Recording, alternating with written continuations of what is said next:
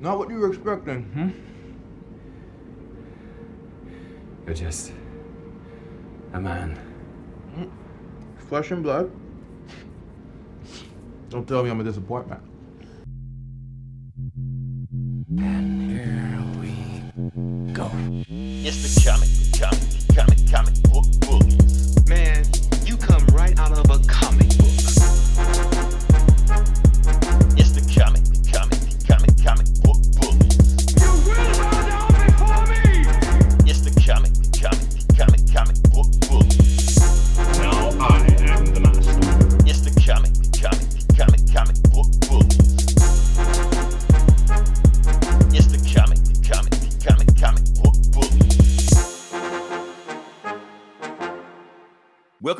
the Comic Book Bullies with Nerdist New Bully. I'm your host Leroy, aka Mean Willy Wonka Green, uh, with my co-hosts. Yeah, this is Eli, aka Slowpoke Rodriguez. There we go. I meant to say Mean Willy Wonka Green on the scene, but that's too much of a tongue twister anyway. So, yeah, we're back with another episode. Like I said, we got a full load for you today. Nice, thick, girthy, creamy. No, no, okay, never mind. Thick, But- yes, thick, yes. There rich, we go. Rich and thick. rich. uh, but yeah, we, we got to start off with the sad news because I hate when we have to do it, but we got to do it. So we do want to say, uh, rest in peace to Biz Markie. Like I said, this is a legend. Biz Markie is a legend. Now I know a lot of people that are listening to this podcast and probably not up on rap like they used to be. Probably don't know who he is, or you probably heard the name and don't really know what he brought to the table. You just heard this name. You probably heard uh this this little gimmick, you know, where he's dressed up like Amadeus because that was the movie at the time, and he was just like, I don't know what the hell's going on. But here's the thing about Biz Markie. Biz Markie is a pioneer. He is a trailblazer. Uh, one of the greatest uh, MCs of all time, one of the base, greatest beatboxers of all time. Pretty much made it famous. Eli, know this. Yes, your guy. However, my guy was Buffy from the Fat Boys. That's just me. That's me. We're not Yeah, gonna get well, there. yeah, well, same, same here. I mean, Buffy, yeah, Fat Boys. That, that's where I first heard beatboxing. But yes, Biz Markie was doing it before. Like he popularized, popular, Yeah. popularized it. Say that five times fast. Yeah, And there was other guys back then. Like I said, in the 80s, that was the thing. Beatboxing was the thing. Like if you got a whole bunch of guys rapping stuff like that, if you don't have a beat, you either beat on the table or you start beatboxing. I tried to do it. I- Yeah. was pretty good. I was pretty good. In the second grade, I nailed it. I was the best beatboxer in the second grade. yeah. I mean, So I they would come couldn't, get me I, could, I, I, I, couldn't rap. I couldn't break dance for shit, but I could beatbox. You know, However, when I started spitting on the best rapper, like literally spitting on him because I was beatboxing and stuff like that, and he almost beat my ass, I quit doing it. You know, I put my, I did, I went, I put my hands. Well, see, I didn't think about that at the second grade. If I did that, I probably would have got. Yeah. Your hands give it bass and shit. I didn't think about that. I'm, I was just freeballing it, just out there, just. Just oh man. So, oh yeah, but we're gonna keep talking about Biz Markie. Like I said, he had he had a bunch of classics. Like he had classics. Like we're talking about make the music with your mouth Biz, which, like I said, he was beatbox on that. We got to talk about the vapors we were talking about, and that's the thing. When Biz first started out, he was just a a a rapper. He had bars, he had rhymes, he had lines stuff like that, but he was just a rapper. But he started becoming more. You know what? Since I'm rapping like everybody else, let me do something different. And that's when we got to the point where he started, you know, uh making his own distinct sound. You know, that's what we had. Uh oh baby, you you got what I need. Say he's Mhm. just a friend. just Now a here's the thing, Eli. Yeah, but the thing is, this song at the time was revolutionary because before Biz Markie came around, rap was just I'm hard, I'm from the streets, I'm tough. Look at my At the time, it was yeah, it was all about like gangster rap. At the time, that that, That- shit dropped. yeah. Right. That should drop. It was like, oh, you can have fun while rapping. You can Mhm. sing while rapping. You didn't sing. If you sang while you rap, you were corny.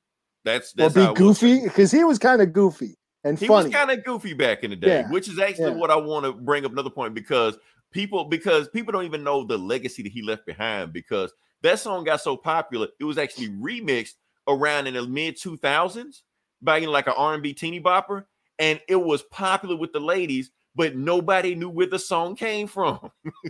they were just singing his version of it, you know, like, oh, he's so sexy. You got to go back to Biz Markie. It wasn't sexy when he did it, you know. Not only that, he was a movie star because, and you know, I got to bring it up. He like, it's my quota. Men in Black 2. he was he was one of the aliens because the thing Will Smith is from that era also. so they actually had yeah. like similar style. You know, Fresh Prince came the same time. Biz Markie uh, came around. So yeah, that's the thing with Biz. But here's the thing: everybody plays Biz off like a comedy rapper, and oh, he's so goofy, stuff like that. But you really gotta listen to the lyrics of Just a Friend. He's dropping knowledge. He's dropping nuggets, jewels in that song. Like if you listen to the story and the lyrics of what he's saying in that song, it's some shit that's actually like like uh you can carry on through life because basically what he's telling you is that if you see an attractive girl that doesn't have a boyfriend but has a lot of male friends, that is a red flag. Pay attention just- to the signs. or just being like the nerdy outcast that ain't getting laid. You know, that, that's Yeah, just that that too. That's that's what a lot of his songs were about. Yeah. yeah. You know, a Um, lot of his songs about, but he's rich and he's got fame because he was even doing that stuff back then. So the thing is, that's what Biz Markie was trying to tell you. If you, you see it, it's red flag. Now, I'm not telling you that if you see that, what you should or shouldn't do. All I'm saying, is if you see that, act accordingly. I'm not giving relationship advice. That's all I'm gonna say. Yeah. know? Well, he Uh, remember what was that um that movie about Roxanne Shante on Netflix? Was he? He, in was that? in that. He well, Like- well, like somebody he- somebody like would like him. played him. Played him somebody in played Okay. him in that movie. Like he was yeah, because Okay. he was from that era, from that time. Um uh but he was on Yo Gabba Gabba. I don't know if anybody watched that show. My my daughter loved that that kids show Yo Gabba Gabba. Mhm. I don't you don't remember everybody remember he's also rap. Yeah. That's that was one of his singles. Picking Boogers was one of his singles. Yeah. So Yeah, he was on this that little kids show, Yo Gabba Gabba. He had Biz's Beat of the Day, where he would actually beatbox and a beatbox tutorial, if you will, for little kids. My daughter loved that show when she was tiny. So Yeah, and that's the thing. Biz Markie was just popular with kids. He was acting stuff like that. Like I said, he was a different type of rapper. He wasn't hard. He didn't have sex appeal like Big Daddy Kane or LL Cool J. He was kind of chubby.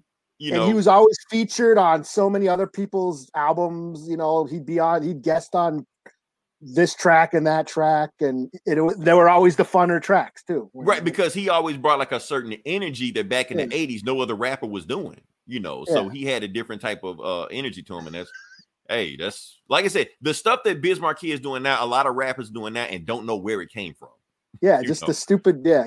Get on the mic if you know you eat Jello or whatever. And, and and that's another thing I want to say, Eli. There are so many rappers that are repeating the stuff that he said, don't know that he said it. Can you feel it?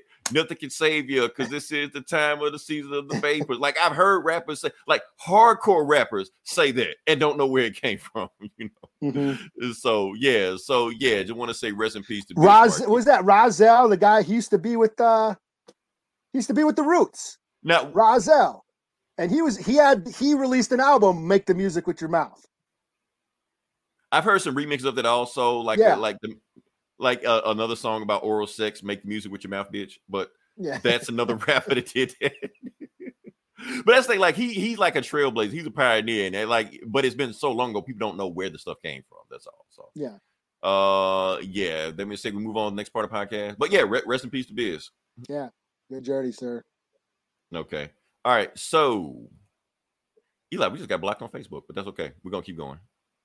Oh, I should share the link. Well, while you talk about that, I'll share I'll share the link. Go for it. uh yeah, so oh man, I shouldn't have did that. Yeah, I think I think we just got blocked, but that's okay. All right, so what we have here is the box office. We're gonna start off with the box office. We're gonna go from there. And Eli, tell me what is the number one movie of the week? I heard it's the uh, Looney Tunes or what's it called? Uh Space Jam. It is Space Jam. Let me see if I can get to it real quick. Space Jam. Um, Space Jam actually took down an Avenger, took down Black Widow. yeah. Oops. Uh, so yeah, so it was at 31 million. Like I said, it's an estimate, not we know exactly what we know. Uh, Black Widow did 26 million. And here's the thing, Eli, this is the biggest drop off of any Marvel movie in the second week. Damn. Yeah, so that's not bad. So this is uh what they were saying that the Black Widow movie did in this first week versus the second week. So yeah, kind of messed up, but yeah. Uh, so yeah, womp womp womp, crying Jordan face, wherever you want to go from there. But like I said, since it is the number one movie, I just want to briefly talk about it also, so we can just jump into it. Uh, what do we got? What do we got? Um, because you said you didn't see it, right, Eli? I didn't see it. I tried to Okay. throw it on for my my daughter, but she didn't give a shit. She's Okay, let me ask you. Did, yeah. did your daughter see the first Space Jam? No, Okay, that's the thing. You kind of got to see the first one to get nostalgia for this one, but that's no big deal. But I'm gonna just jump into it and just basically give my review of what I thought of Space Jam. Also, why you shouldn't give a shit about my review of Space Jam. I'm gonna give you both in the same time. Uh, mainly because no matter what I say, and no matter what anybody says about this movie, is that any adult motherfucker trashing this movie or praising the movie, who cares? This is a kids movie at the end of the day. So it doesn't matter what uh Roger Ebert, well, he's dead. Uh Richard Roeper says or Chris Stuckman or anybody says like that. Yeah, they can hate this movie all they want to, but all that matters as long as a 10-year-old or 8-year-old enjoy the movie and laugh and ass off at the movie, that's what it matters. So, so it's basically Star Wars, right? it's basically Star Wars. I mean, like I said, it's made for a specific demographic. Now, people are saying that just because it's a kids movie doesn't mean you can't enjoy a kids movie, and I get that. I look, I'm not saying that Space Jam is Toy Story. I'm not saying it's into the Spider Verse, you know, like cartoons or Incredible and like that. You know, like cartoons that or Lion King that transcend a genre. This isn't that.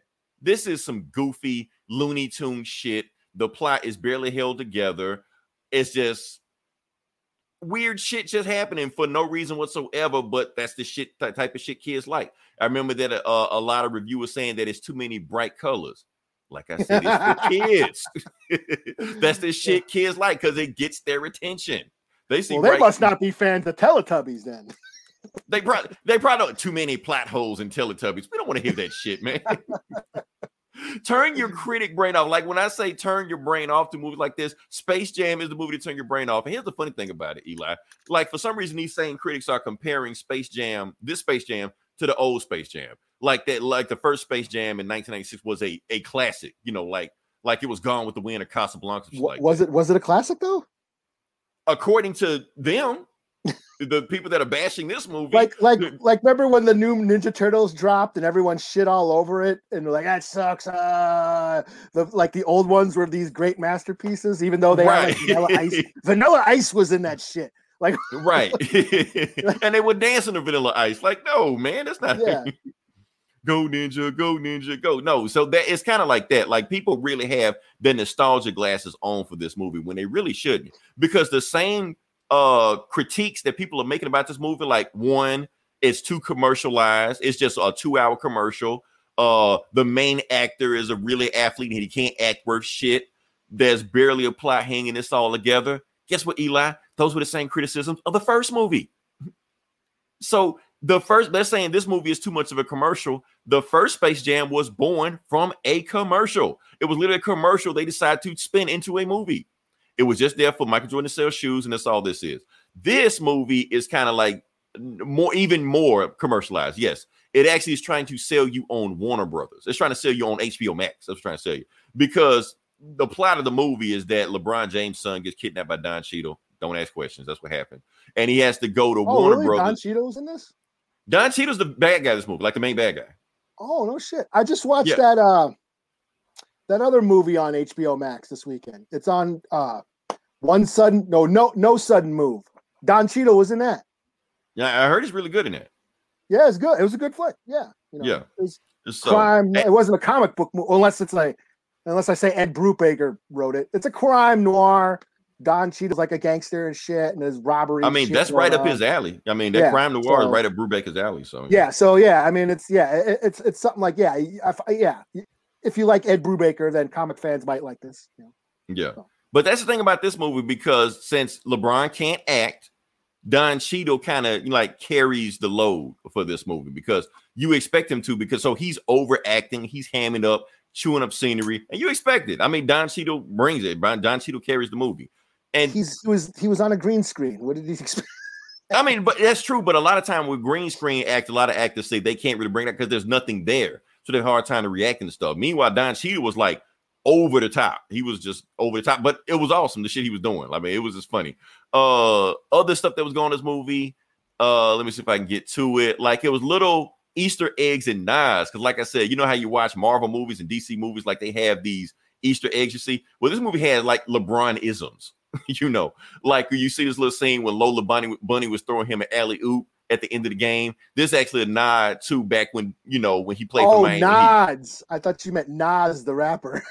Oh no, not nah. no, not not duh, N-O-D, yeah, but it's less like that. So so that's the thing that was going on with that. So I thought that was and it's it's all through the movie. Like I said, I'm not gonna post every single one. That's all through the movie. However, Eli, there was one cringe-worthy moment that happened in the movie, and I gotta show it to you. It's this scene, the notorious PIG. This Oh. scene right here, I was just like, oh no, why are you doing that? I was like, ugh, the whole time while watching that. However, Was he I- pig pig papa or something? N- Yeah, that's it. Notorious Pig. That's what Port Porky Pig was. That was a name in there. However, I came around to it because somebody on on the internet, because that's what the internet does, took it and they put the Eight Mile freestyle from Eminem over there. And I was like, that shit pretty funny, you know. so so that's what's going on with that movie. So like I said, there's a lot of Easter eggs going on to it. Well, at least the Looney Tunes weren't racist in this. Well, Oh, Speedy oh. Gonz- yeah, Speedy Gonzales is in this. okay. I thought for sure Speedy Gonzales was going to get canceled. He was going to be not in this, but yeah, he was. He was there. So I was like, okay. So even though what, Pepe Le about Slowpoke, Pew, what about Slowpoke? Slowpoke Rodriguez. I don't know Slowpoke. I, I didn't. I didn't. I didn't make it that far in it. Uh, but yeah. Oh, there's some other scene. Like I said, they all drop into Warner Brothers movies, like uh, Wile E. Coyote and Roadrunners and Mad Max Fury Road. That that shit was funny when they show Oh. up, and he's dressed like you know, uh, like what a lovely day. He's dressed like that. Oh, know- the, the War Boys or whatever. The War Boy, whatever they call, yeah. Uh, So I thought that was pretty funny. Witness Oh. or whatever. That sounds clever. Yeah. So, like I said, it's it's jokes in there back and forth. It's there. It's Looney Tunes. The whole point is the Looney Tunes to be loony. It's not to have a deep story or to you know be a tear jerk or anything like that. Just to be wacky and stupid as fuck, and that's it. And for the most part, that's what it was. So I think as a kid, I'm thinking like if I was a 10 year old and I saw this, would I like this? I think I would. I think 30 years from now, Do you think the ten? see- Do you think the ten year olds would give a shit about the Looney Tunes though? I don't know. I don't know what 10 year olds in. Because that's the thing, like when we were younger, Looney Tunes was the shit. You know, Yeah. Looney Tunes was everywhere. Now you don't really see Looney Tunes anymore. So I don't know if Looney Tunes branding is in there. I don't know if this they was making this movie to kind of get Looney Tunes back into the, you know, the, the the general population of people's, you know, memory. I don't know. I don't know what Warner Brothers kind of do, but I know when we were younger, Looney Tunes was everywhere. Now, maybe they will. Maybe they'll watch this and give a shit about Looney Tunes, you know. So I don't know. Some people are taking the movie a little bit too seriously because I've even seen people post stats about Jordan, how Jordan performed in the in the basketball game in his game versus LeBron James. Jordan had fuck? yeah, Jordan was 22 of 22 with no assists. LeBron was four or five, so he missed a point, had a turnover. So, so they using this as comparing it. This is why Jordan is better because he performed better in this game than than LeBron did. Because LeBron, Bugs Bunny kind of carried him in this movie, like in, in the basketball game. I'm not gonna spoil it, but that's what happened. so overall, Eli, I have fun. Everybody is trashing this movie just because it's just fun to just trash everything nowadays. It's a kids' movie. It's not trying to be Lion King. You're not going to become a better person coming out of this movie. It's stupid shit. I had fun with it. Overall, 3.5 out of 5. That's what I give it. So that's Cool. me. Uh can I do one more review? A quick one. Go ahead. Do a quick. Okay, okay. This is uh on the soundtrack because that's the thing because they also put the soundtrack on there. And one thing about the soundtrack is that on these uh like this first Space Jam, the first soundtrack was a classic.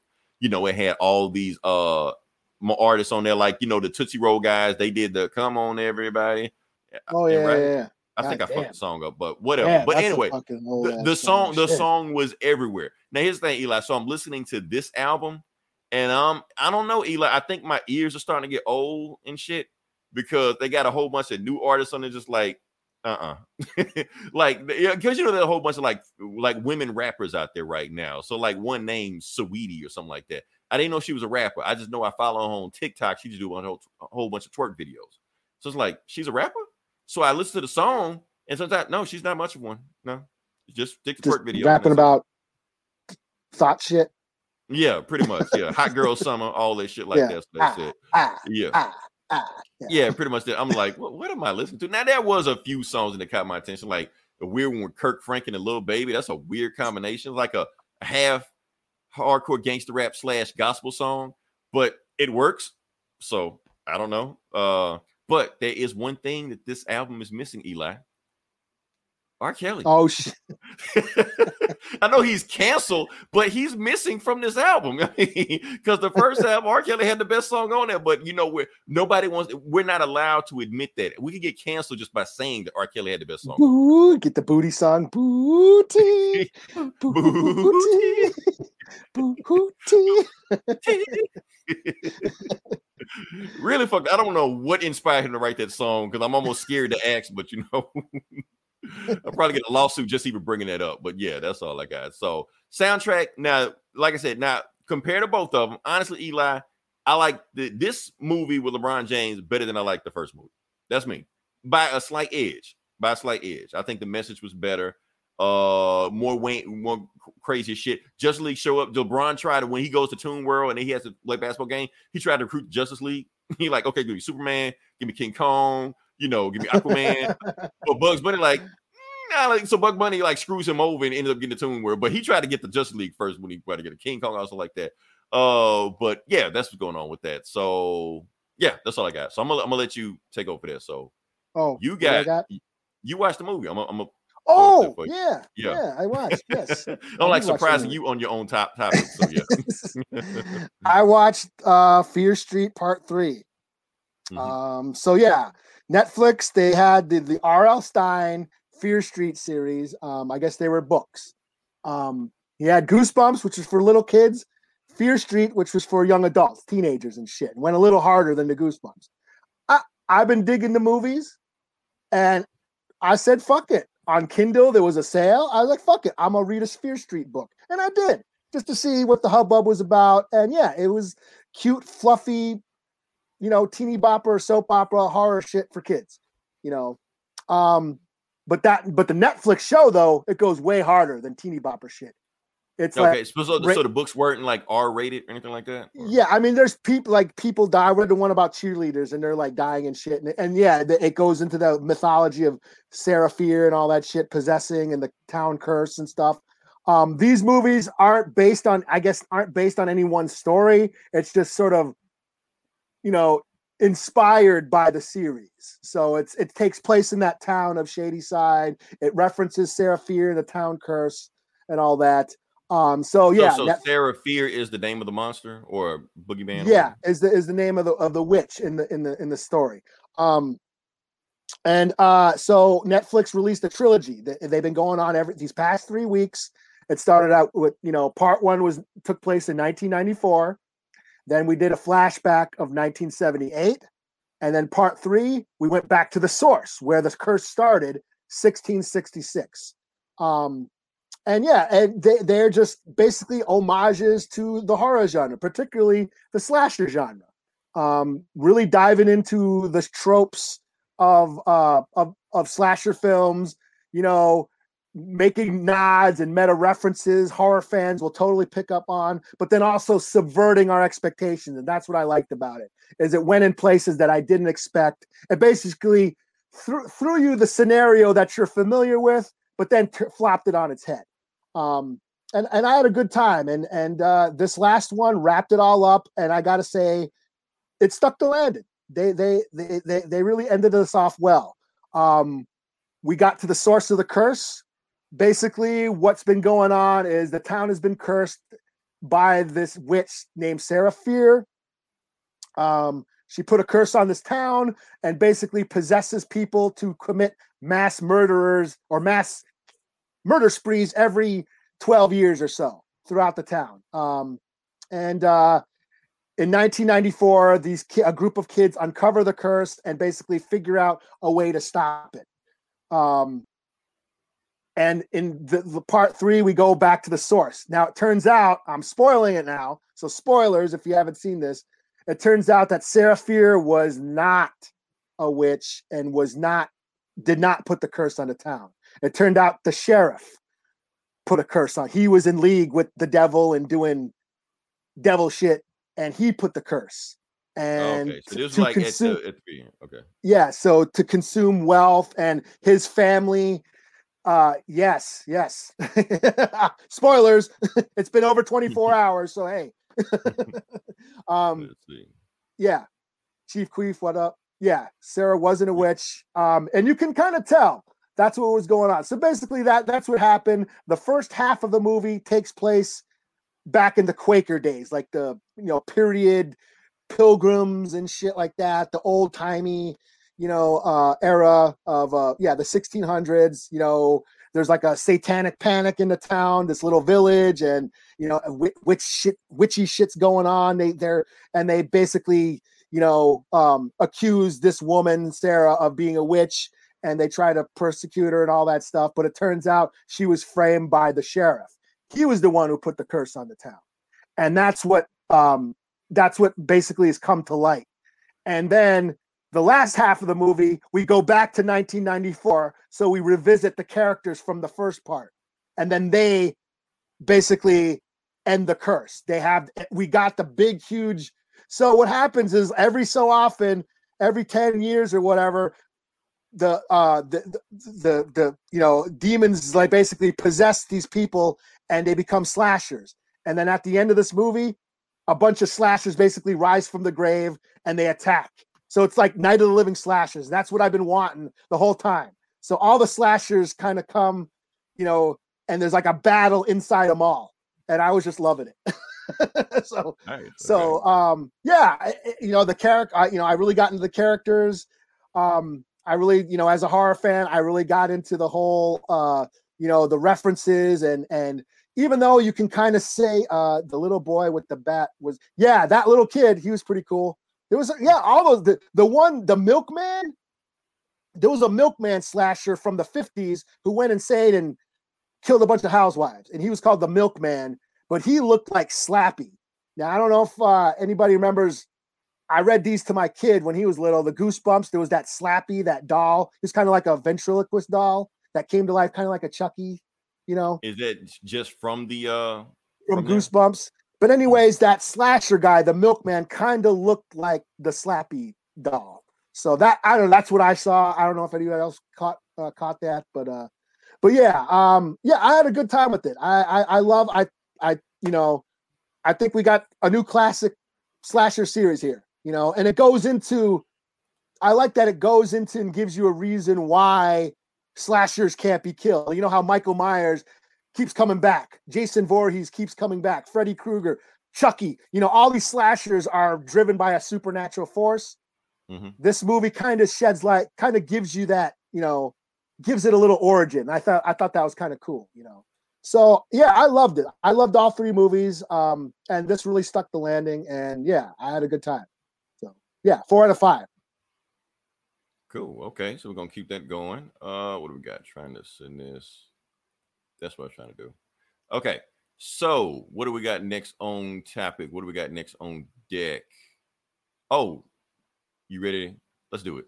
Let's do it. Before we jump into it, let's go ahead and just talk about Loki. We're just gonna talk about Loki Oh, because we never actually talked about it. So we have to get a chance here. Gay, it's weird coming YouTube. Uh, yeah, Gay, Yeah. we got we got blocked. We got blocked. I don't know what I did. I did something, but yeah, And- And I remember um earlier today I was trying to I was clicking on the link for Gomo's podcast on Facebook and it kept saying link not available.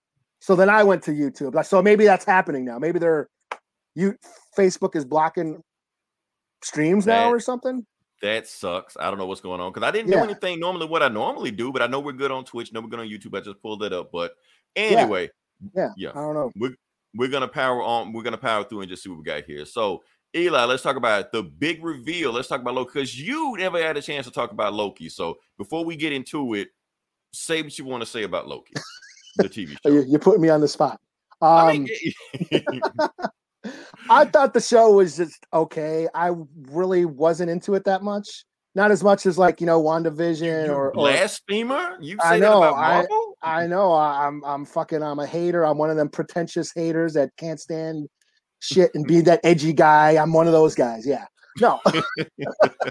no, I just wasn't into it. I wasn't into um I felt like there was like no point to the show other than setting up shit. Setting up more important shit. You know what I mean? Um I, I, I was like, if you're gonna give me a time travel show, why not make it? I said that first episode. Why isn't this about Kang? Why isn't this about Doctor Doom? You know, Mhm. why isn't it about a time travel character instead of just throwing Loki in this? If you if you want like a character study on Loki, where we're trying to find out why he doesn't want to be lonely or whatever the fuck they were going with. Mhm. You know, we could have did some Asgardian shit, bring back his family. You know, you know, you know what I'm saying? Like like like the Black Widow movie. We went and saw her family and found out why she's the way she is. You know, this I just felt like it was kind of just the greatest hits. We're just showing a bunch of you know, Easter eggs and you know the flashy shit to make us nerds go, "Ooh, I know what that is. It's that and that, and it's this and that." And I mean, but that's the lifeblood of Marvel to begin with. yeah, you know? and, and you know, it, and at least, but I just felt it didn't. It was there was no purpose to it other than we're just gonna set up Kang. Um, and I guess the Kang for me, the reveal. We want to talk about the reveal. yeah, my Marvel already spoiled it. Yeah, it's on- okay, it's on so the. Kang, so the Kang reveal, I thought was a little lackluster. You know, I thought it What? the, I thought it was a little lackluster for me because I'm like, oh, now it's Kang.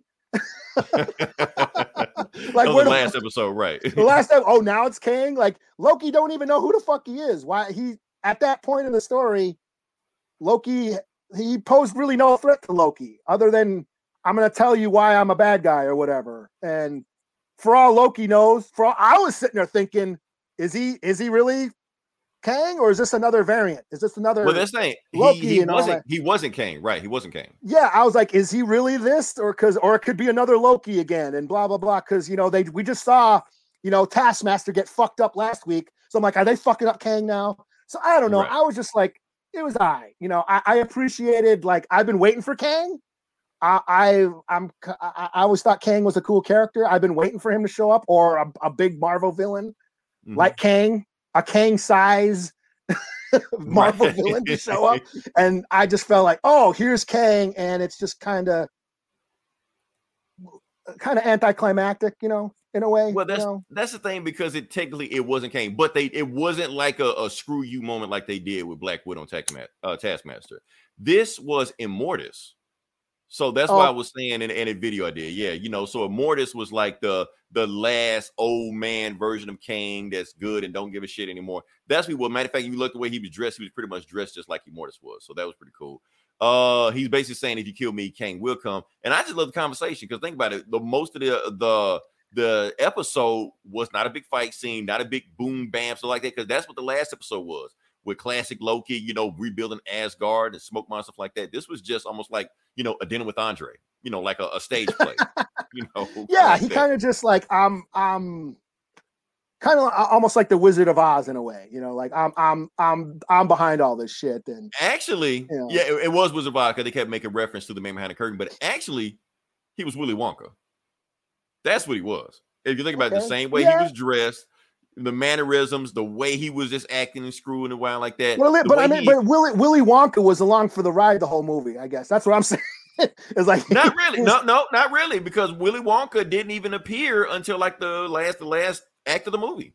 no, he was with them the whole time. No, no, he wasn't. Yeah, No, yeah. He took remember remember he took him down the boat and the, the tunnel and shit. And I mean, yeah, he was know? with them at the end, but during the journey for them to get there, Gene Hackman, not Gene Hackman, Gene Wilder wasn't there. He doesn't. well, didn't he doesn't show up until they get to the factory. I'm just saying he Exactly. kind of he doesn't yeah. show up till he get to the factory. Exactly. I didn't hate it, but I prefer my Kang like the one on Avengers. That's what I'm saying. It wasn't Kang, Gag. That's what I'm saying. You're gonna get that. That's coming. yeah. That's another thing. Is like, do I gotta wait ten years to see Kang kick some ass like we did with that? Oh, like I said, they're setting up. They're showing you like that's what I'm saying because since more variants are coming, uh, they're basically telling Jonathan Majors that every time you see a different variant King, he's gonna have a different personality. That's basically what they're saying. So you're gonna see him ruthless, you're gonna see him goofy, you're probably gonna see him nice, you're probably gonna see him whatever the fuck. He's got they got plenty of stuff, uh, stuff they can do with Kang, you know. So, but the thing is, Eli, just the fact that they race change Kang, it it it brings up a lot of questions. I get, yeah, he's he's yeah, he is white, I guess, yeah. Yeah, he's white. But the then, he, but not- then he also became a pharaoh. So that brings up questions also. like I said, lots of questions. that is true. You know, uh, the way acted I thought Brandon uh, McKnight out the Flash. Brandon, I, I don't know who that is. Is that the goofy black dude on there? I, I'm pretty sure it's the goofy black dude on there. So CW has a goofy black dude on every show. So yeah, so it got to be him. So um, yeah, I what- what will admit, I, w- I was like, oh, is this Kang?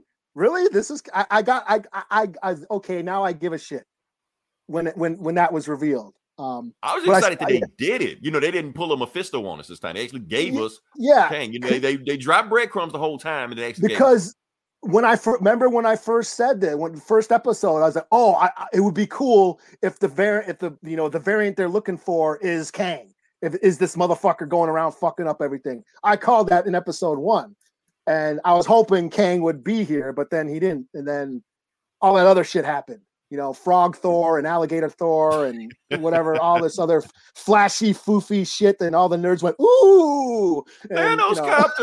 ooh. yeah, all, all this. I know what that is. Ooh, best show ever, and you know, uh, yeah. I- And then and then at the end, I was like, okay, here's Kang. I'm like, but that that's it. That's all the Kang we got. Now we got to wait for fucking Ant Man to see more of them. Shit. Right, and it, and it may be Kang, may not be Kang. You know, Yeah. we, will see how it goes from there. Yeah. Uh, but that's the reason I'm saying because it brings up questions about. Yeah, he was a pharaoh in the comics and all stuff like that. But like I said, he's also like the great, great, great, great, great, great, great, great, great, great, great, great grandson of Reed Richards. You know, so are they gonna? Oh, that's right. And it was the Council of Kang. Wasn't there a Council of Ca- Kangs? Does count? Oh, so everybody knows about the the Council of of what was it on the Flash? The Council. No, the Council of Reeds, and then you have uh, Rick and Morty, the Council of Ricks, Yeah. and then on Flash you have the Council of Wells, where Kang did it first. Kang did it first, like way back in the eighties. The Council of Kings. It was a thing where they all the Kangs meet together and they hash it out and talk stuff like that. They even briefly talk about it in, in the TV show. So I want to see that. Give me Council of. Give me an episode with Jonathan Majors, just a hundreds of them, just talking to each other. You know, Just or just yeah, just being a just posing up. I guess this was a pretty cool threat. I guess I. I mean, I but no, no, no. yeah. But that's the thing. That's what I'm trying to say is that Immortus is not a threat. This is the cool version of Kang. This is the the chill good, version. the good, the good, the good Kang. good-ish. Yeah, it's about as good-ish. good as it gets. Yeah, like Yeah. he said, we're all villains, but so this is about as good as Kang get. But he's already said, if you get rid of me, way worse ones are coming. So yeah, Kang is coming. I just remember, yeah, I'm just saying, like, as a fan, as a cop, like, this goes back to when I was a kid. Like, there was an issue, I think, of an Avengers issue, or was it Fantastic Four issue that I had as a kid, and it was like Kang back in the dinosaur times, and I like loved that panel, and I was always, I was, a, I was really into dinosaurs as a kid. When I first learned to read, I re- read all about Everybody dinosaurs. was a dinosaur. Yeah, Every, everybody wanted to be a paleontologist. You know. Yeah, me too. Yeah, and then there was that comic with Kang where he was in dinosaur, like back in the dinosaur times, and I thought it was the coolest shit. like when when Secret Wars dropped, he was one of the first figures I bought. Those Marvel Secret Wars figures that Yeah. dropped in the '80s. He was oh Kang, I want him. You know. Riding a dinosaur. so yeah, so finally getting to see him all these years later, and I'm like, really? That's it? yeah. All, all I'm saying, he wasn't Kang. That's all I'm saying. Kang is coming. Well then I well then I even hate it even more now. I am that edgy guy, that pretentious fucking, you know, gotta hate everything on shit now. Cliff's not here, so you got to fill the void. So yeah. Yeah. All right. But, but like I said, it brings up questions. So I don't know if they're gonna make Reed Richards, you know, black or you know Franklin. Man, if they make Franklin, Oh, Richards Ahmed black, Best. Did you hear that shit? Ahmed Best. yeah, he wants to be Reed Richards. That's not a. I, I get sick of these uh news articles reporting such and such wants to play such and such. Yes, he wants a job. That's not news. I want to be Reed Richards. Make a or news article about me. You know, do that. You know, that's not a thing. But I mean, shit. We had Black Johnny Storm, so what's the difference? Eh? and how'd that work out for them?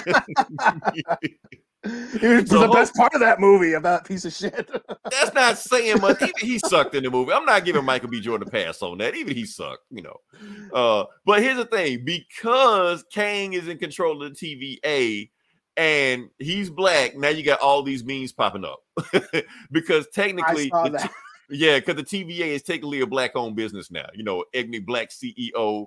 Uh, even this one, you know, I thought that was funny. You know, uh, Oh, basically like TVA is like BET now. You know, uh, even they even made a, a reference. I even had some. I saw some long Facebook posts about basically the story is about how Sylvie is like the ultimate Karen who wants to complain to the manager, and so she goes all the way to the end of the earth to find.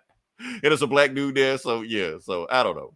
It's it's other think pieces going on back there. That's all I want to talk about. That. So yeah. So Loki, I honestly I feel the same way you do. I feel the same way you do. There was really this wasn't a Loki story. This was a story that had Loki in it. That's the Yeah, thing. So it's yeah, like they yeah. had to find something to do with Loki because Tom Hiddleston is a thing. So why not? So yeah. I mean, and he wasn't bad. It- you know, he. I mean, personally, I think Loki stole the movie and everything he was in. He stole the scene and every time he was on screen. And, and yeah, I, I just felt at this juncture, they kind of there was he his his purpose has been served. His the, the purpose of his character has been served. So this show was just kind of felt redundant in a way, and that's well, I felt. It's just yeah. I, I, I think that the the show did serve as a character study to Loki, and I think it Yeah. did flesh him out more than what the movies did. Because yeah. here's the thing: now it's a metaphor, but Loki had to learn to love himself. And that's the thing. If we're going to do Yeah. a character study, I think there was a better story. It could have been told better in a better way, not this time travel sliders, you know, Doctor Who shit that they were doing.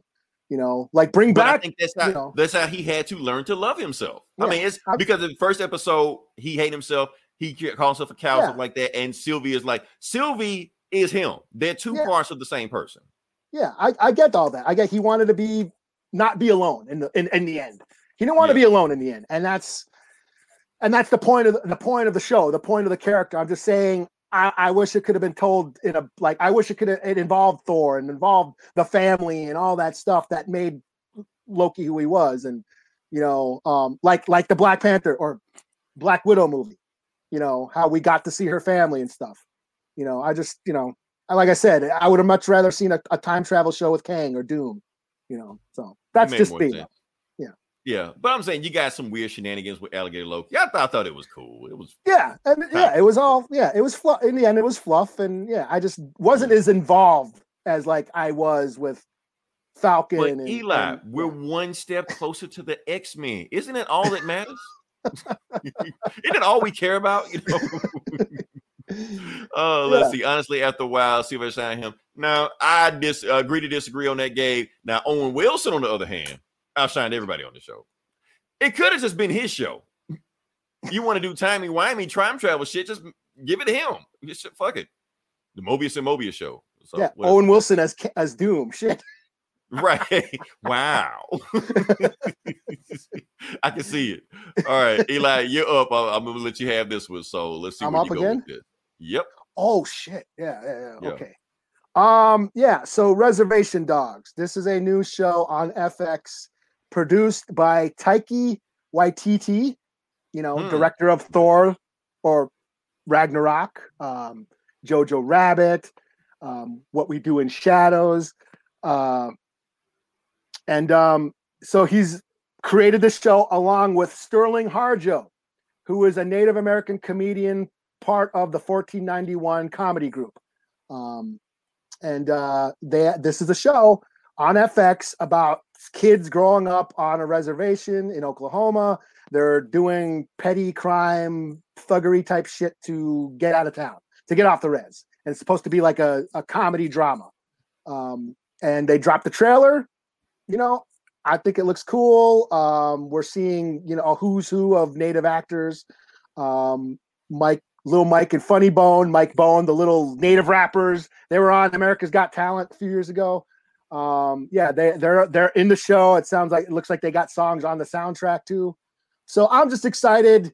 I gotta say, is for for native representation, this these past couple years have been they, they, we we've been coming up a lot. You know, with Blood Quantum and you know Rutherford Falls. You know, we got you know Molly Denali, that cartoon now, and uh, you know Trickster. There's been a lot more native representation in the media, and I'm all here for it. And I was excited to see this, and it comes on August. It comes out in August on FX on Hulu. That's So, right around the yeah. corner. So okay. Yeah. Okay. So all right, cool. I, one more thing you got to talk about. Probably some more stuff also, but because you sent me this one, I'm kind of curious exactly what this is. I didn't Oh. care at first until I looked into it. I was like, okay, so what is this? Chucky. I mean, can you So elaborate? they're gonna make they're making a, a child's play Chucky TV series. Um, they dropped a little teaser trailer, and it looks pretty cool. They're going back to the source because the remake that came out a year or two ago, whenever the fuck that was, that was kind of Mhm. shitty. Um, yeah, I was like they just came out with one of these and they making another one. yeah, it was a remake, and like Mark Hamill did the voice, and instead of him being possessed by a by voodoo shit, it's he he was like a a, a, a like AI god. He was like a Terminator doll that went wacky and got reprogrammed and started hacking into became Cyberdyne systems and started hacking into the internet and all this bullshit. And you know, uh, yeah, it, it sucked. But this is going back to the source. It looks like yeah, we're just going back to the source of Chucky of being a a little possessed doll that comes to life and murders people, and that's all we need. You know, stick to the fucking formula. You know, quit Right. trying to change shit up. You know, Give us a murdering doll, you know? Right. you know.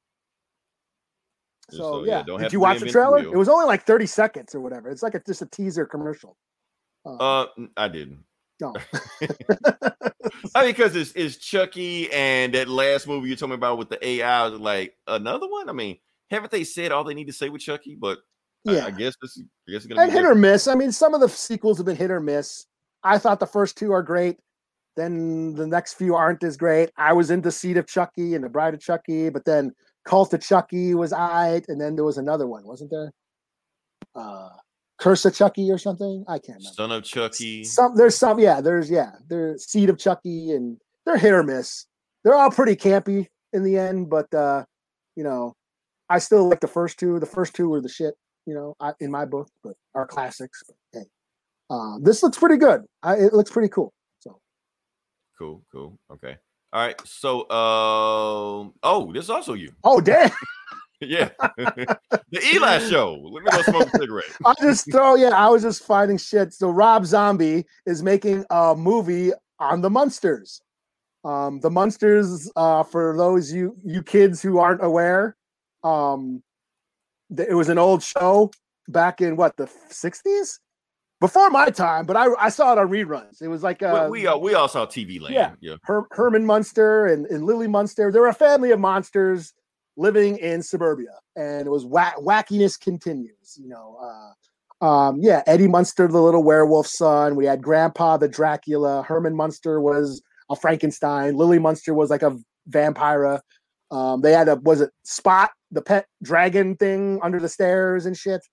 Um, Oh, I barely be- remember the Munsters. Yeah. yeah, can't be. I remember uh, the Addams family, but not the Munsters too much. Yeah.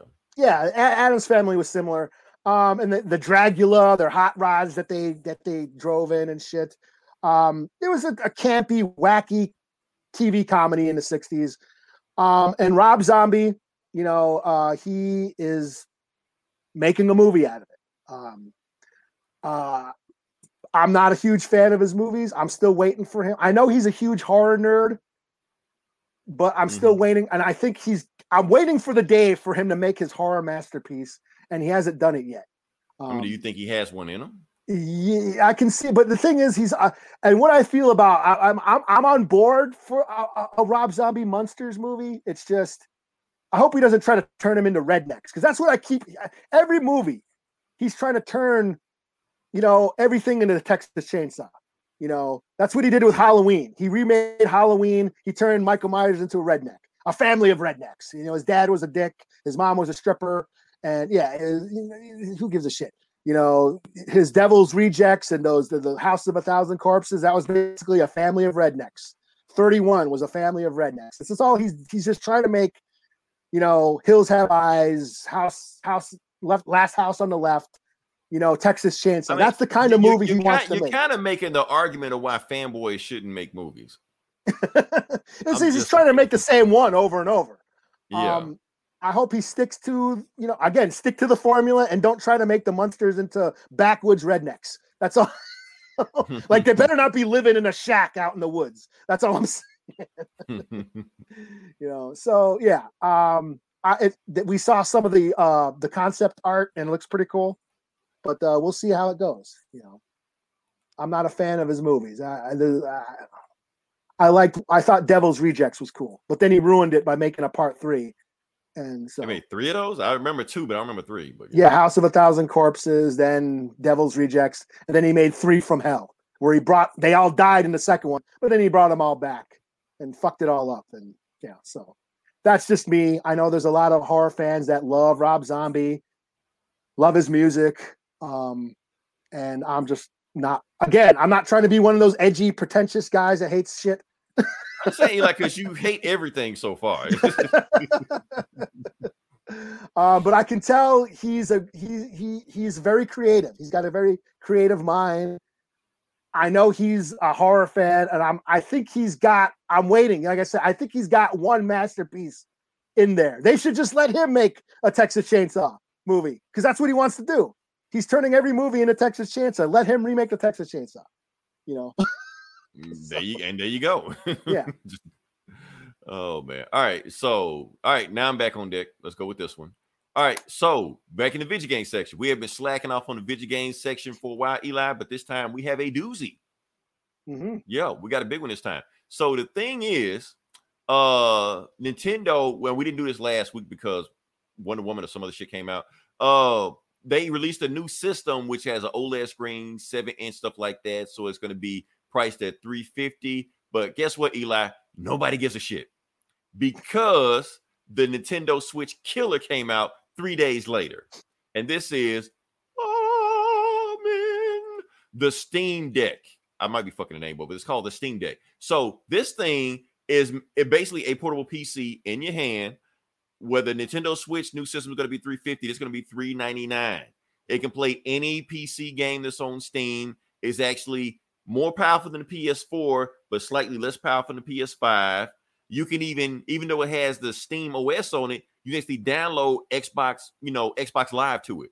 So you can play Xbox games on it. Just play it, just boom, boom, boom, boom, boom, and it look better than the regular Xbox will. Uh, like I said, PlayStation has some things going on where they're trying to move their PC games over to PC if they can. Do that too.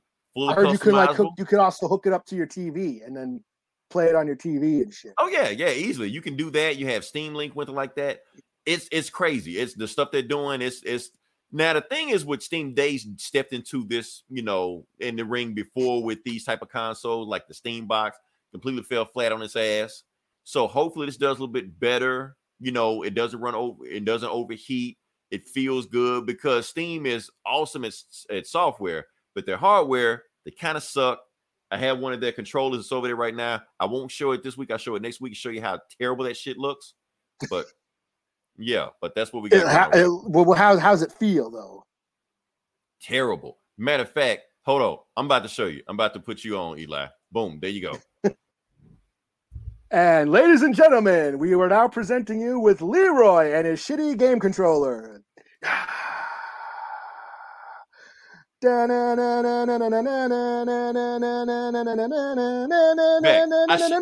You're gonna do like a review or some shit like that. You you, I was You're a- introducing you, man. I was giving you. Oh, I was, you- you I was were your doing like a- man, dude. you were doing Yeah, America's Got Talent or some shit.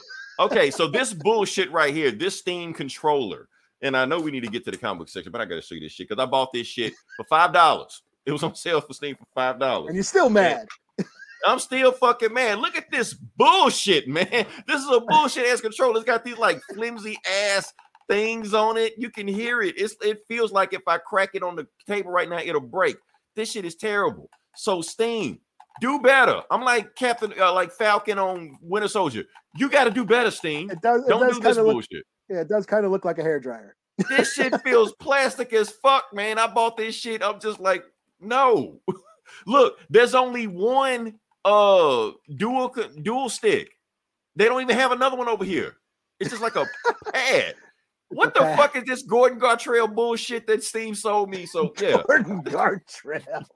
that's some old school shit. Only some You just referenced Bill Cosby, motherfucker. oh, we're, we're, we're canceled now. We're already canceled because the show's been banned on Facebook. You, so no one got that shit but me, I'm sure. right. Oh, shit. Uh, I'll get back to fighting Leroy Steve. You can still fight me in Street Fighter Five. It's, it's uh it's PC, PlayStation, all that stuff like that. So yeah, Gabe, step up. We'll we'll stream it. Yeah, when you when you rage quit and throw that across the room, that shit's gonna shatter like a motherfucker. right. It won't even break the TV. It'll break on the TV. oh man, can move on to the next part of the podcast. Yeah. All right. Like I said, this is comic book bullies where we talk about the comic books. And Eli, I'm gonna let you go first because you you got you always have more books than I do. Yeah. More okay. I do. I thought we were gonna do uh Spidey first. But okay, I'll go first. Uh, Wait, you, you want to do Spidey? We can do Spidey. Yeah, I thought you can go first. We're gonna do Spidey. We do we both do Spidey. We both do Spidey. We're doing Spidey right now. Okay.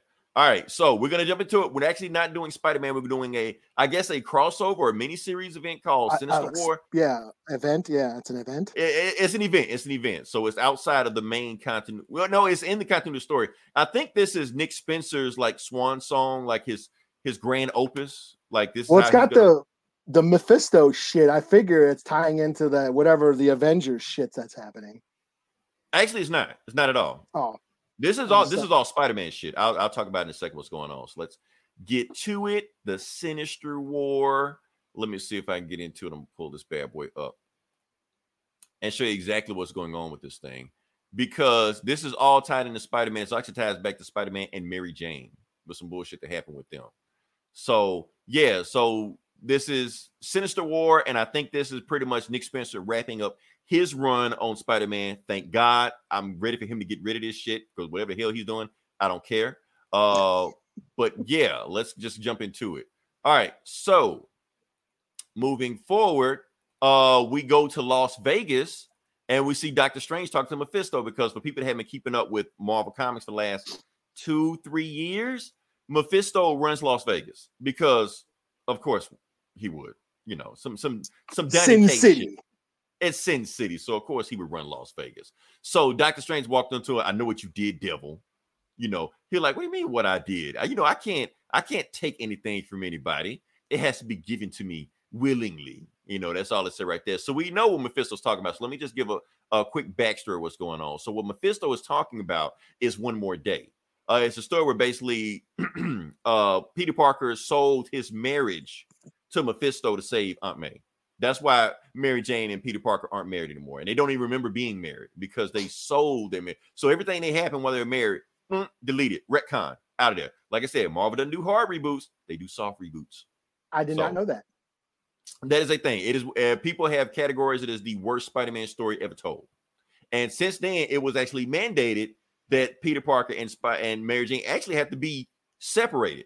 They didn't get back together until this Nick Spencer story, where they even started being in a relationship. You know. So moving forward, go back to what we're talking about. Okay, so Mephisto and Doctor Strange are having a bargain right now, and that's when we get to the Sinister War. And Mary Jane Jane is working the red carpet for those that don't read the comics and only knows the MCU or whatever that shit Spider-Man uh Sony did with Spider-Man. Mary Jane in the comics is a supermodel and an actress, a very famous one. And So she and white, right? With red hair. Uh, so she's working the red carpet. Peter Parker is her plus one. She's there uh, in her movie, and and that's when he gets stopped by what's the guy's name? Uh, Chase Mc, Mc, McKnight, Ch- uh, Cage McKnight. Cage McKnight is is Mary Jane's producer, director. Damn, Mary Jane look good. I know I shouldn't be listening at the cartoon character, but you know what, Eli? You know how we used to always talk about like X Men and shit like that, like that was their plot.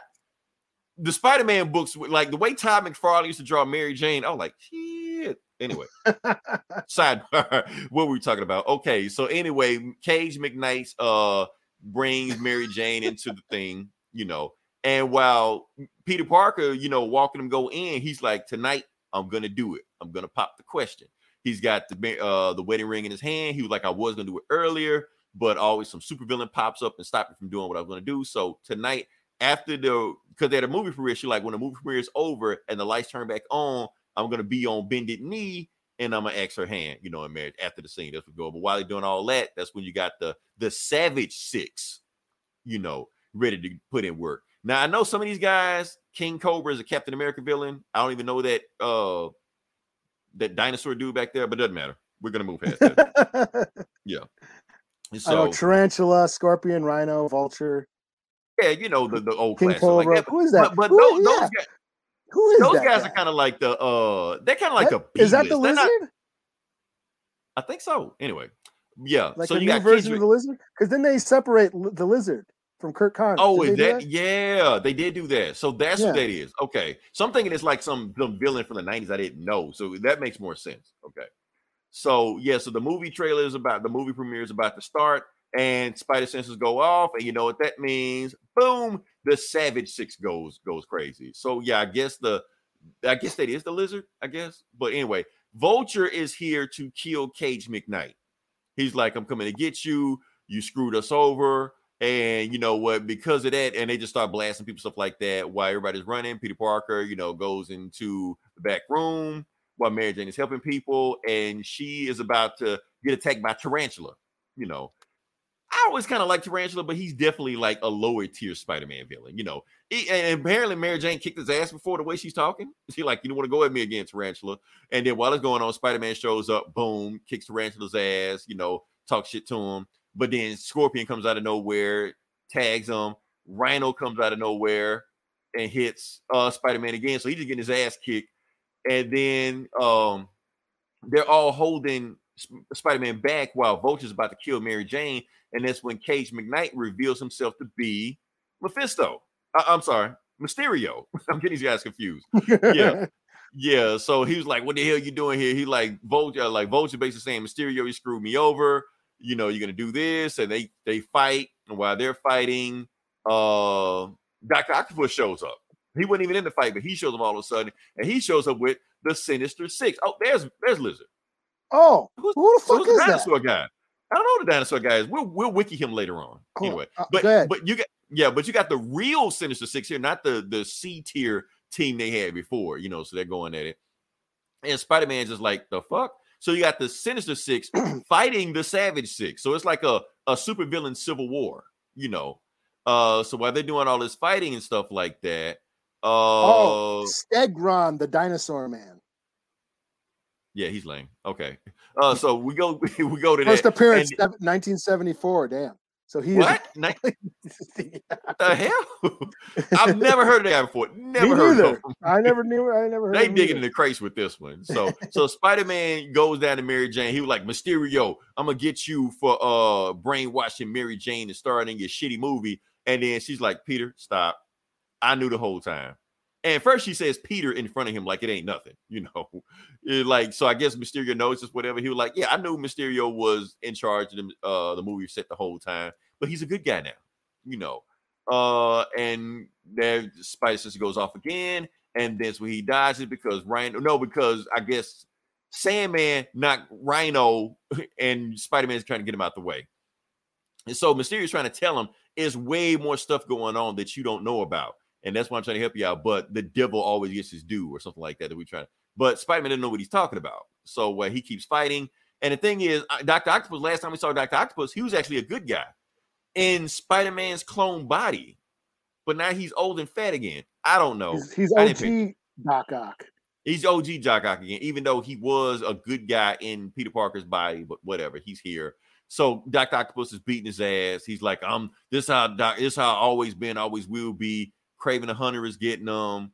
Um, Spider-Man still fighting off everybody while this war is going on. And Mysterio's like, this is the only way to keep you safe. And they teleport out of there, and that's what he tells them the devil always gets to do. So he's trying to hint at him that Mephisto's been behind this whole thing. It's Mephisto all along, you know. And, yeah, Spider Man still getting his ass whooped. Man, did I miss the part where uh, King Cobra fight?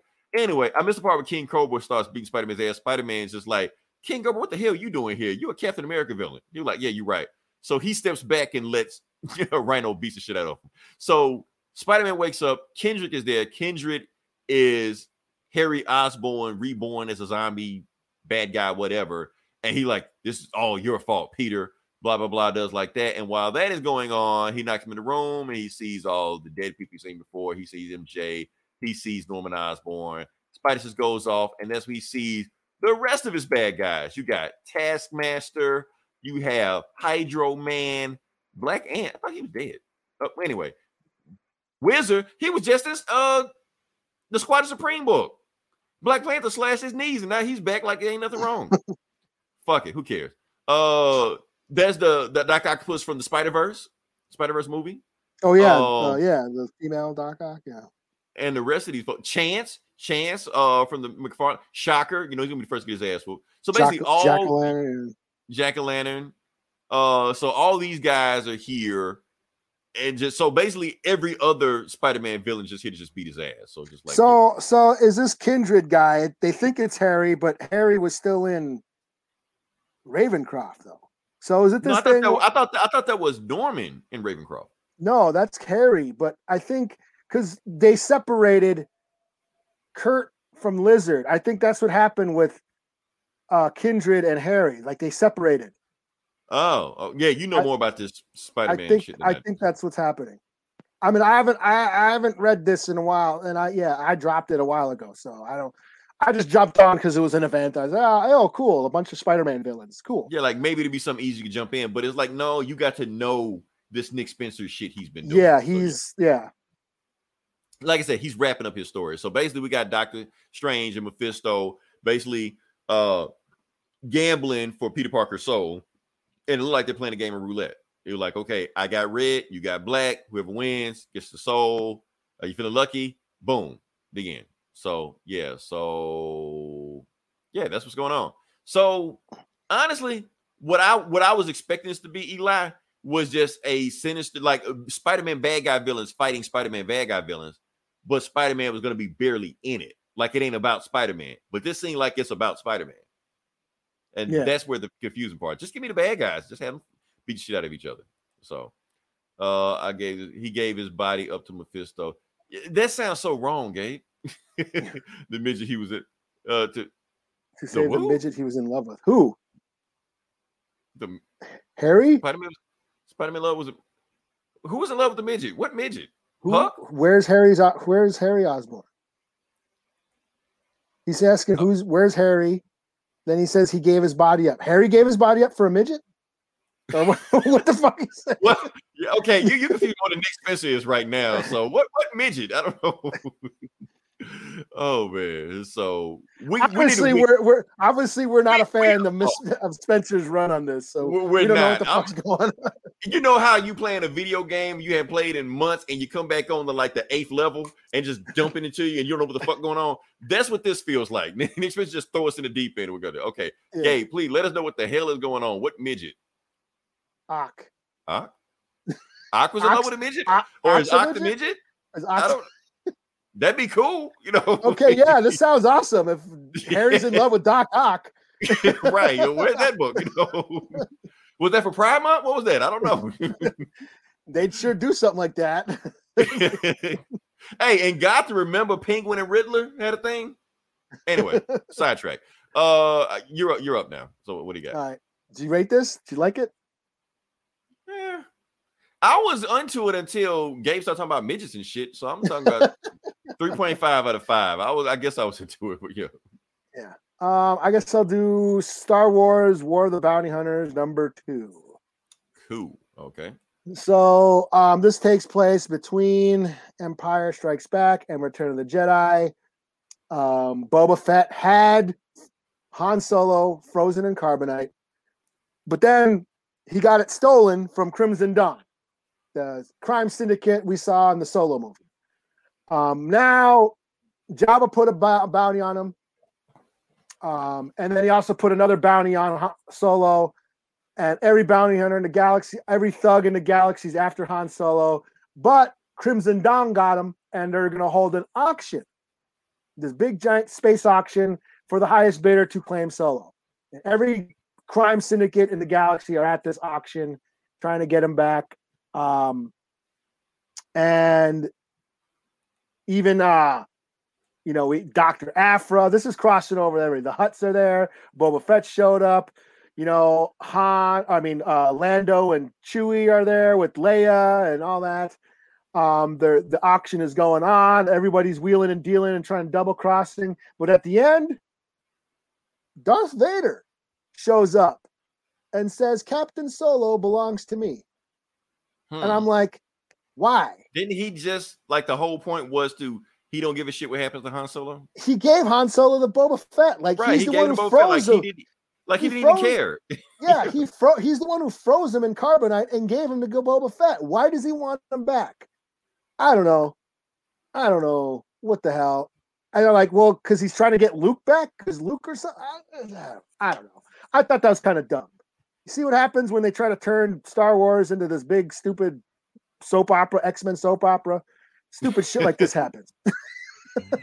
it's all connected. Yeah, I like why why I don't know. And it was like and that was it. Darth Vader shows up. Solo is mine, and then da da da da, and then to be continued. I'm like, why is this Vader want him back?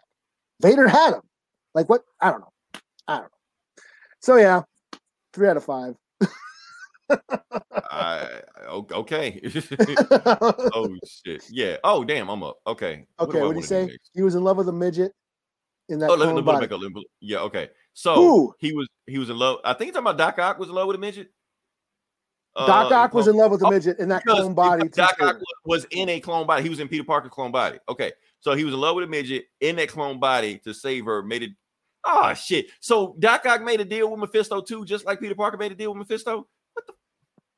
Man? I'm sick of Mephisto. Man. We wanted All this- Mephisto so bad. All we this devil Mephisto shit. bad. This Yeah, devil shit. Once upon a time in Hollywood, that's did some devil shit. That's Could not verbatim. be- right? Could it be Satan? oh man! So I, let me get to this book.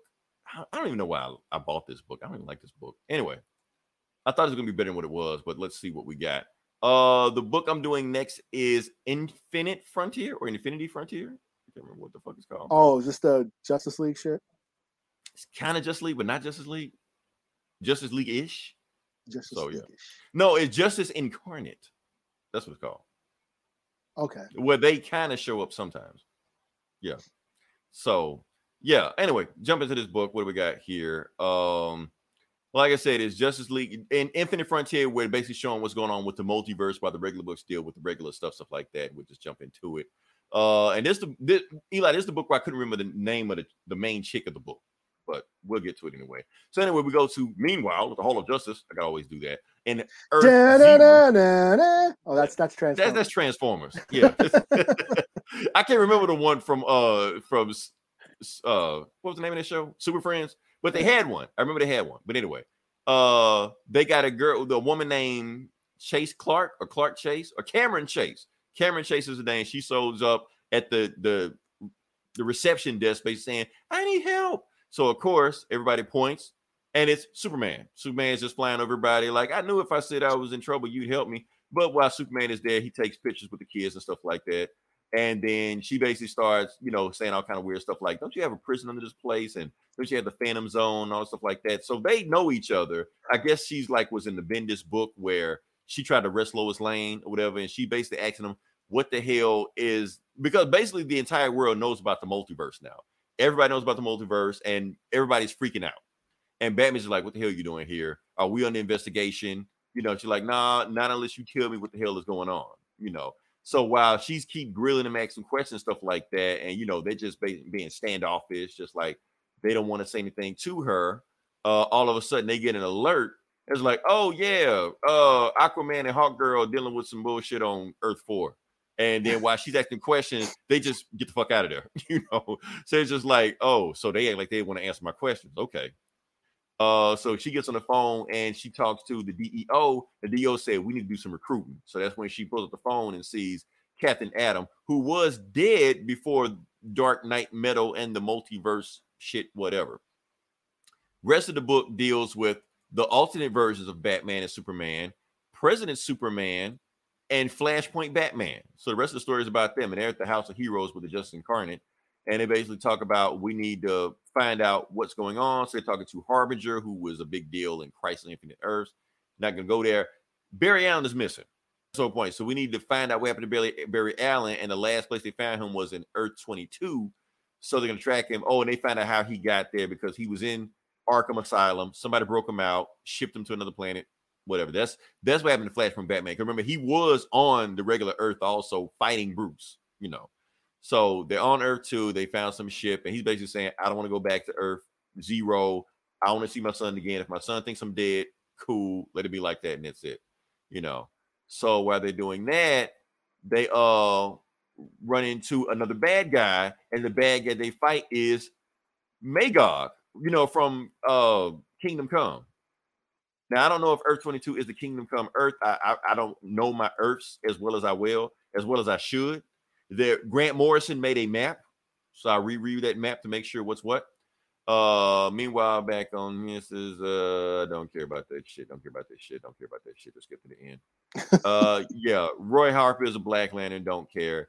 This was kind of cool. Okay, so Captain Atom has been recruited to the to the Air Force, and he meets Cameron Clark, and she basically, you know, asks him all kind of questions. He was just like, "Look, Cameron." Uh, Cameron basically asked him like, "Look, you're not the same Captain Atom I remember. Remember that all the missions we used to run back in, you know, Mogadishu or you know Iran or whatever like that." He was like, "Yeah, I remember that stuff, but I'm retired. I'm not the same guy anymore." You're like, "That's funny because I've never met you before." So she pulls a gun on, you know, DC's version of Doctor Manhattan, like they're supposed to do some shit, you know. And he just like, "Up, well, you caught me." Know, so he like, "So who are you?" He was like, "Look, I don't know what happened to you. I'm from another multiverse Earth." since I know uh, Captain Atom was dead here, I just hopped over here. But since you found me out, now you caught me. So, and then he just like, uh, now you know my secret. And then he says, you know, my favorite line, Darkseid is, and he opens up his suit and boom, flies a nuke over the um the Air Force, and yeah, that's it. So I don't know why I bought this book. Kind of slow. Because Superman was in it on the cover. super yeah superman and batman were in it so i thought it was to do something hell my no got the goddamn man why does mephisto keep screwing with people man what Miles the hell does So Miles ma- is in love with the midget, or is it still? no no no he just made a deal with mephisto he's not in love with doc ock or me Oh, so they're just trying to shove Mephisto down our throats now because of WandaVision. Because we keep asking for mephisto so we're like Yeah, he's over he's here everything. there's a council of mephistos remember in that in that book we read but yeah uh what, what you got Um, what do I got? Um, should I do Batman Detective? Since you Sure. do DC, I'll do Detective. Sure, because I think I'm DC'd out, but yeah. Yeah, so I'll do Detective. Uh, oops, shit. Detective ten thirty nine. Okay. Get you right there. Boom. So this continues the whole murder. Batman and and Huntress are investigating the murder of uh, what's that dude's name? That that mob boss, his daughter.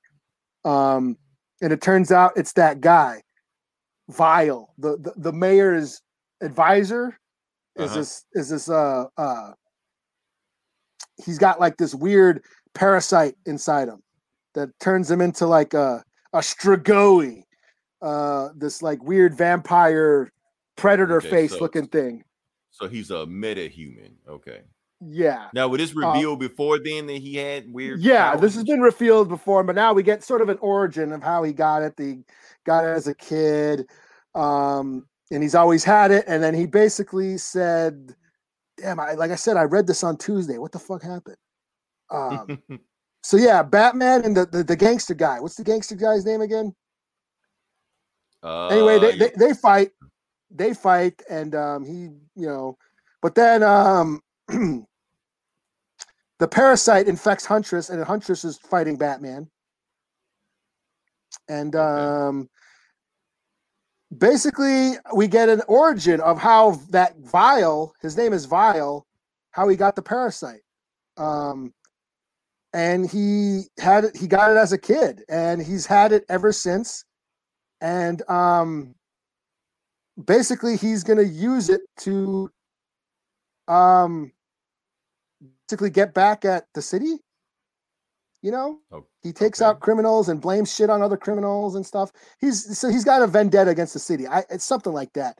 Um, yeah, I, I, I should I should have took another look. It's been almost a week since I read it. Like I said, they these drop on Tuesday, and I've it's been yeah. So, but that's him, like Strigoi. I, in the Strain, the Guillermo del Toro and Chuck Hogan. They wrote that book, The Strain. It got turned into a movie. Or I mean, a yeah, TV like Blade, series. like Blade Two. Yeah, like Blade. 2. Yeah, they're they're based on the the Reapers from Blade Two. They're like a, a, a- an offshoot of vampires.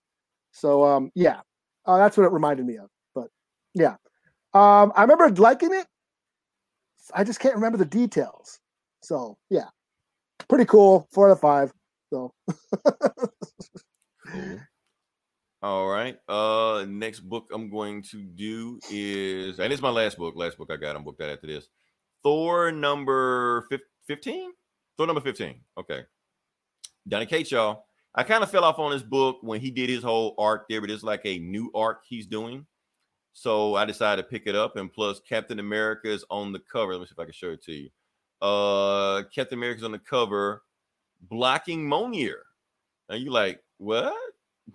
What, Oh, what's yeah. going on with that? Yeah. So let me see if I can get to that.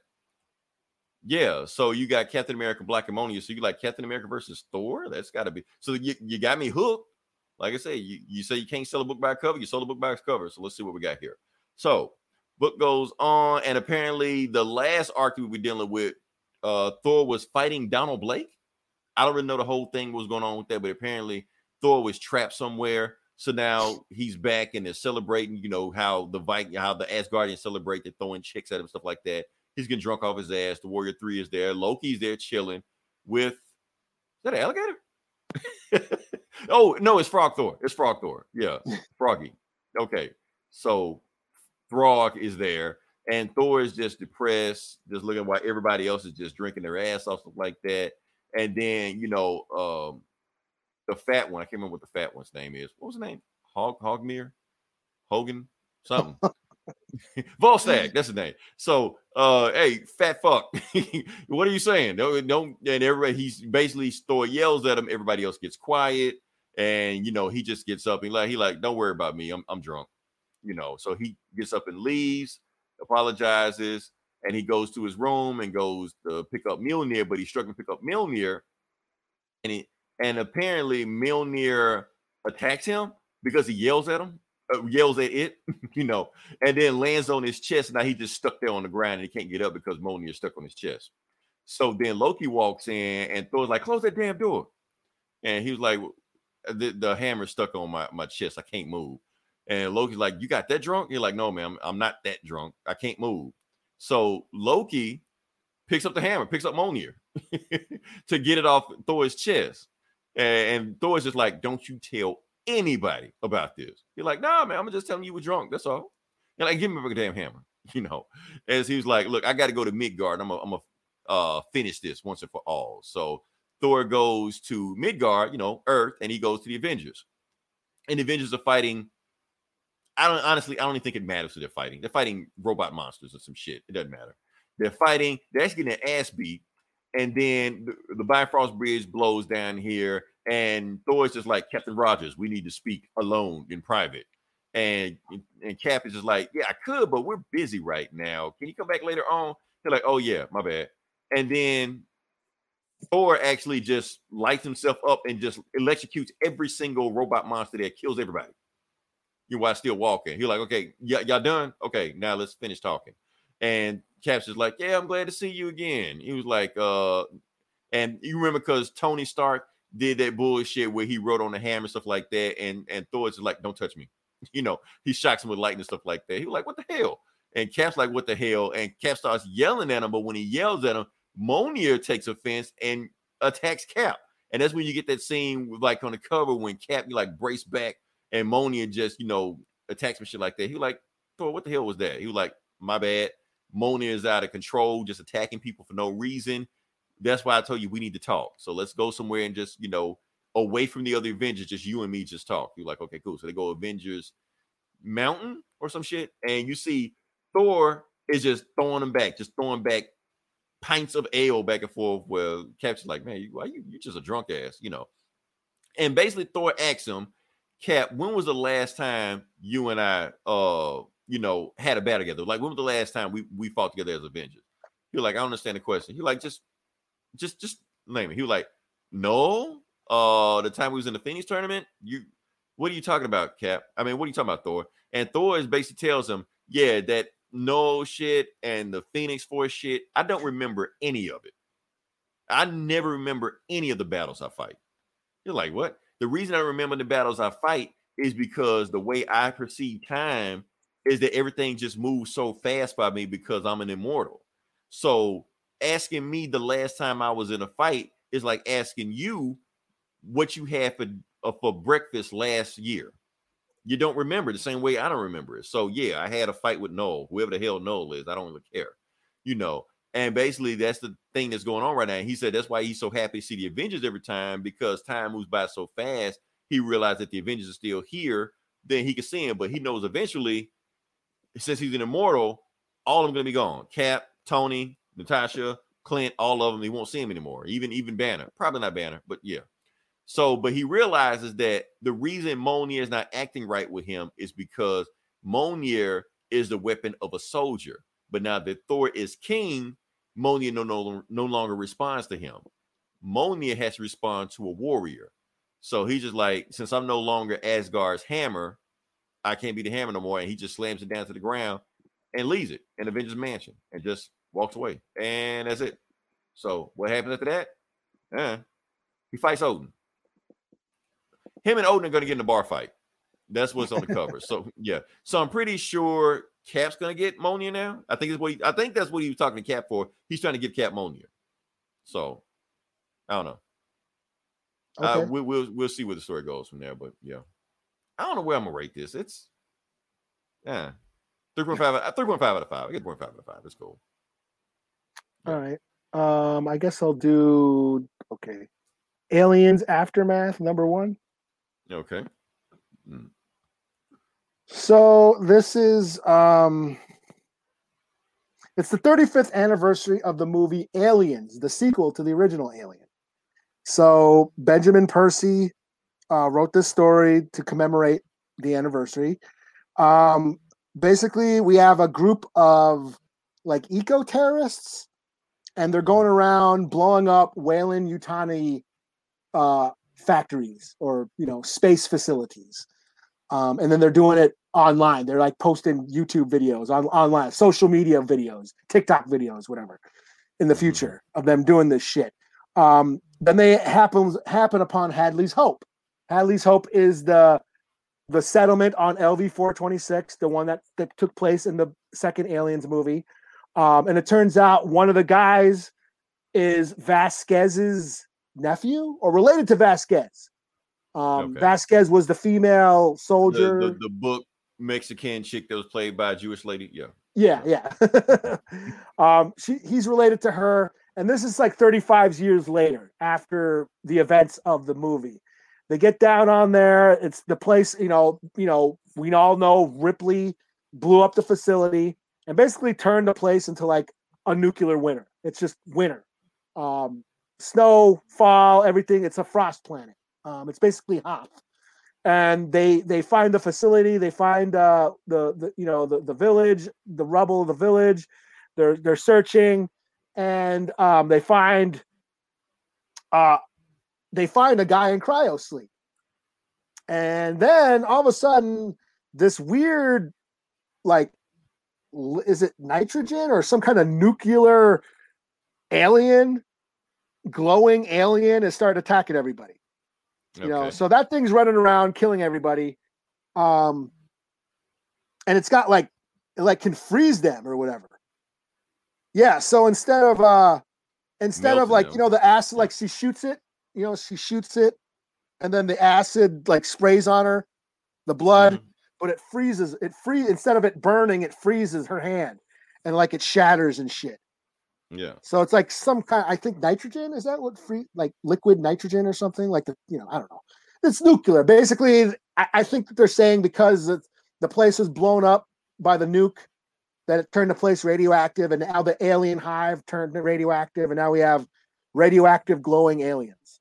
Um, but anyways, the dude finds uh, uh uh, somebody sleeping in cry a cryo chamber, and then um, you know, Weyland-Yutani contact him like, "Hey, we know you're the one who's been blowing up our shit, and we know you're on that planet. We've been tracking you the whole fucking time. We got a proposition for you. If you bring that body back, we'll wipe your record clean and we'll pay you a bunch of money." Okay.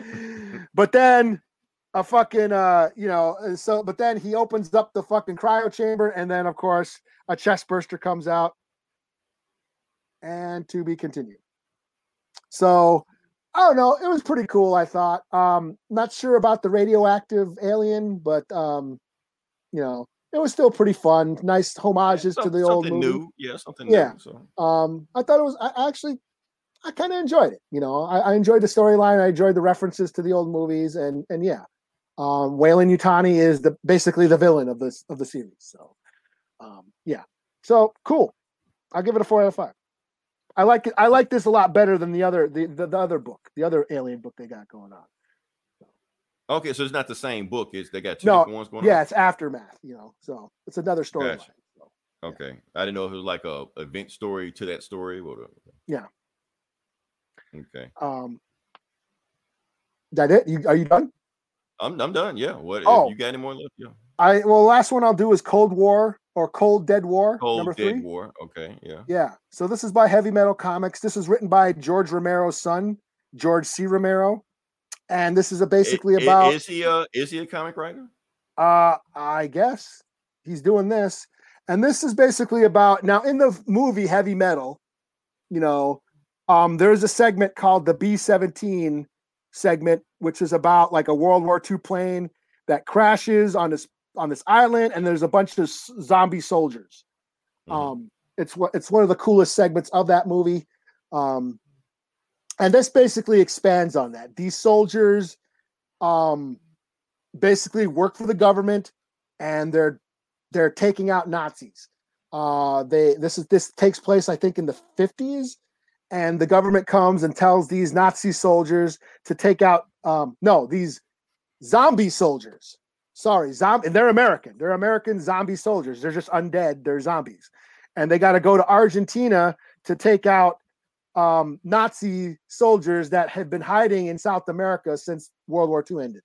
And they and these Nazis have been making their own soldiers, zo- or monster soldiers, and that's basically what this is. It's monster soldiers fighting Nazi zombie soldiers, and it's it's pretty cool. It's it's a lot of fun. It's like you can see it's you know it's heavy metal, so they they push the gore and the violence and shit. You see all you know all that delicious gory fun. You know, Mhm. lots of plenty of action, plenty of blood and shit. Um, and yeah, that's all it is. It, it's it's campy, stupid, gory fun. Uh, I'm digging it. Four out of five. So Cool. Okay. Um. Shoot. Any, anything else you got? Or? I, I'm I'm booked out.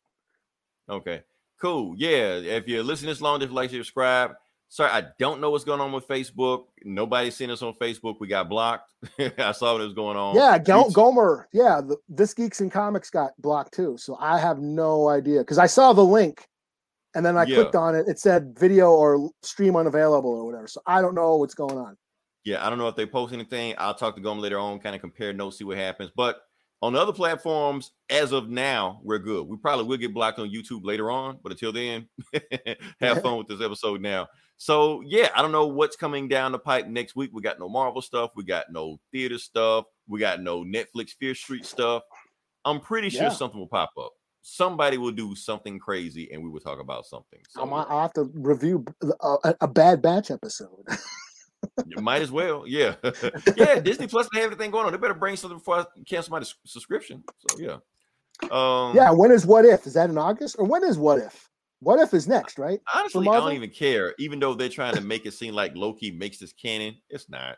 Making everything canon makes nothing canon. They learn nothing from DC. So yeah, Yeah. What if books were just fun, stupid shit?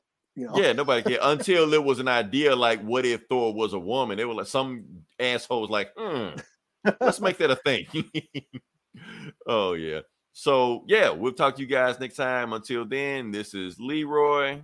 This is Eli. We'll talk to you guys next week. Same bully time, same bully channel. Have you ever met a girl that you tried to date, but a year to make love, she wanted you to wait? Let me tell you a story of my situation. I was talking to this girl from the US nation. The way that I met her was on tour at a concert. She had long hair and a short miniskirt. I just got on stage dripping, pouring with sweat. I was walking through the crowd, and guess who I met? I whispered in the air, come to the picture booth so I can ask you some questions to see if you're 100 proof. I asked her her name, she said blah, blah, blah. She had nine, ten pants and a very big bra. I took a couple of flicks and she was enthused. I said, How do you like the show? She said, I was very amused. I started throwing bass, she started throwing back mid range. But when I sprung the question, she acted kind of strange. Because when I asked, Do you have a man? She tried to pretend. She said, No, I don't. I only have a friend. I'm not even going for it. This is what I'm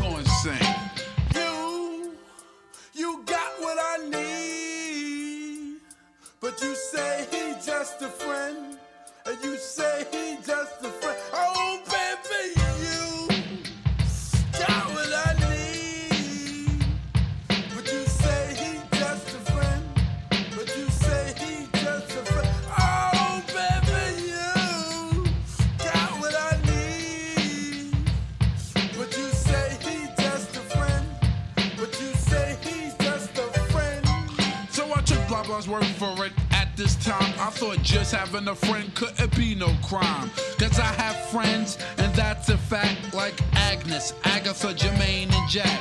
Forget about that, let's go into the story about a girl named blah blah blah that adore me. So we started talking, getting familiar, spending a lot of time so we can build a relationship or some understanding how it's gonna be in the future we.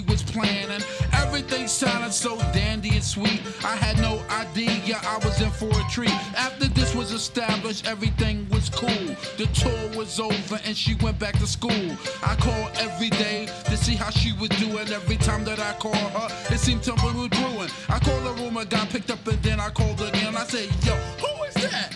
Oh, he's just a